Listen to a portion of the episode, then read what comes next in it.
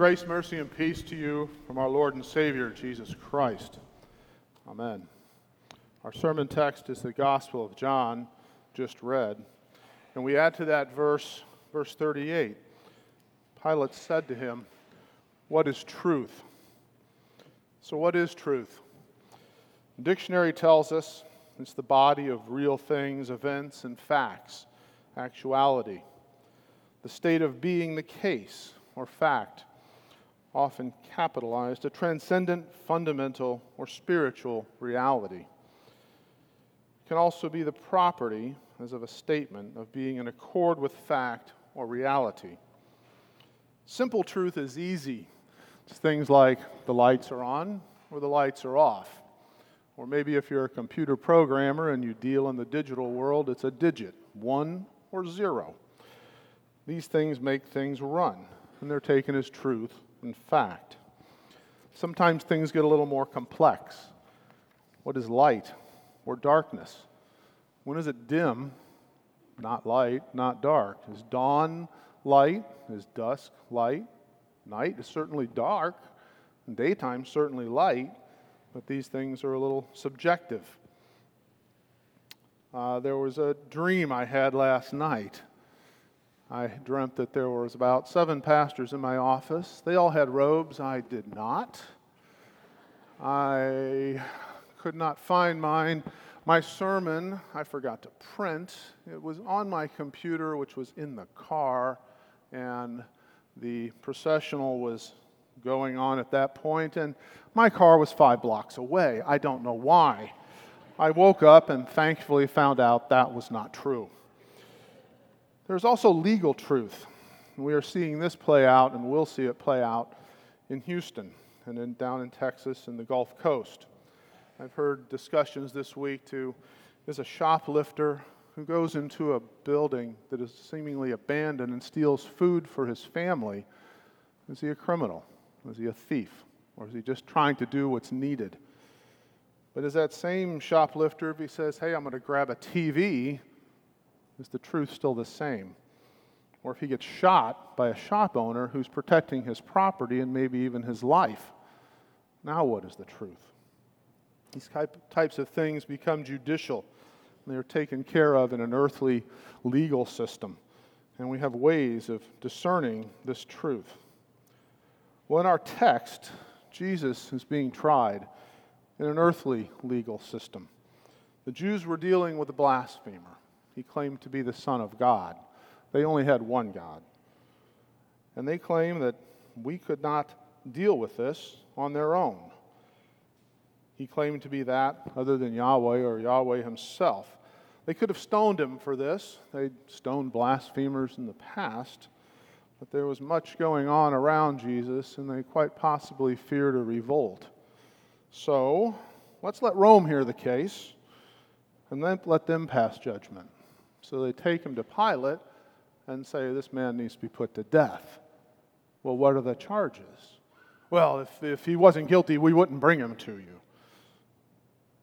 So Pilate is now taking on this legal problem. And he listens to Jesus and he questions him. And Jesus' answer is, You say that I am a king. Or he's basically saying, You are right and saying, I am a king.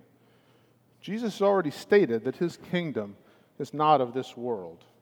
If it were, his servants would come and save him from being taken by the Jews. Matter of fact, one of his disciples cut off the ear of a soldier in Gethsemane. Cut his ear off, and Jesus put his hand to it and healed it perfectly, putting it back on the man's head. He shows mercy even as he knows he's being taken away to be put to death. He tells Pilate, For this purpose I was born, and for this purpose I have come into the world, to bear witness to the truth. Everyone who is of the truth listens to my voice. These are the sheep that hear the voice of their shepherd and know him. Yet Pilate asks, What is truth? What is truth? This was Pilate's question. Some would argue his question revolved around the authority of Rome over Jewish law. As he held court concerning Jesus' faith, he saw no reason or a threat that he was to Rome. As a matter of fact, he tried repeatedly to release him, to free him, and his, he could not do it. His wife even had warned him, have nothing to do with this man. You know, I've had dreams about him. But what was truth? Was a matter he had to deal with. But in his question, he, there was a denial, or actually complete ignorance, too, of what was before him. In bearing witness to the truth, Jesus turns the judicial inquiry 180 degrees. He is not testifying in his own defense, but as a witness to the suit that God brings against the lie of Satan that stands opposed to God's claim on the world. Jesus is the truth that wins against sin, death, and the devil. He has come to set free, to bring mercy to the Jews, to Pilate, and all creation with them. Pilate's response is not to comment on Jesus' claim, not take him seriously, in effect, to reject the kingship of Jesus. He could not see or hear the truth. And this is divine truth. Jesus says in John 8 31 32, If you abide in my word, you are truly my disciples. You will know the truth, and the truth will set you free. This truth that is expounded upon throughout the book of John is the unity of the Father and the Son and the Holy Spirit, and the work of God through Jesus, his Son, for the forgiveness of all sins. John 1:14 says, "And the word became flesh." To know the truth would have meant that Pilate and those who saw Jesus had to understand, comprehend, and give assent to the truth the truth that they stood in the very presence of God made man. Behold the Lamb of God who takes away the sin of the world. This was the truth that John the Baptist spoke. John 14 9, Jesus says to Philip when asked to be shown the Father, Have I been with you so long, and you still do not know me, Philip? Whoever has seen me has seen the Father.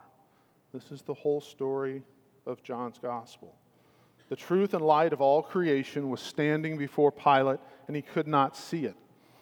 He is searching for truth in Roman law and can find no crime in Jesus. He does not want to condemn him, but he can't stop it.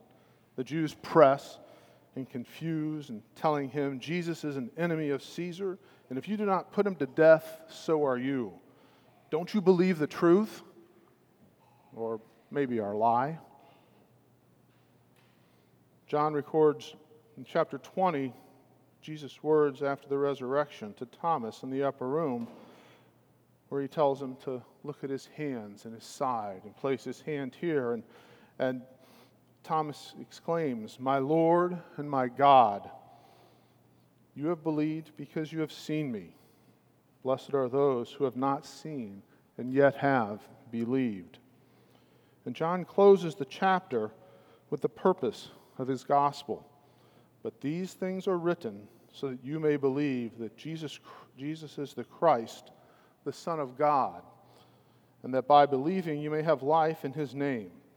This is the truth. We are given this truth through the hearing of the gospel of Christ and baptism. It is strengthened in the continued hearing of God's word and the receiving of his body and blood. We confess our sins before God, having faith in His promise. If you abide in my word, you are truly my disciples, and you will know the truth, and the truth will set you free. We have this glorious divine truth that God has entered creation as a man. He deals with us personally and purchased the forgiveness of our sins with his own suffering and death. However, the devil is a liar, seeking to destroy. So, all around us, we hear messages of those who still live in darkness. They wish to destroy the gospel with lies. Even some Christians will deny parts of biblical truth. They will deny the account of creation. That ah, couldn't have happened in seven days. Come on, you can't believe that, but God did it somehow. Or they'll wish to destroy his presence his body and blood in the sacrament he has given as a promise of him being with us till the end of the age. There may be even those here today who have doubts. Can this be true? Don't listen to the idle chatter of fools, but listen to the word of God, the voice of your shepherd. Receive faith and believe God who loves you and has done through his Son what no man can do for himself. He's given us the gift of eternal life through Christ his Son. And this is the truth. In Jesus' name, amen.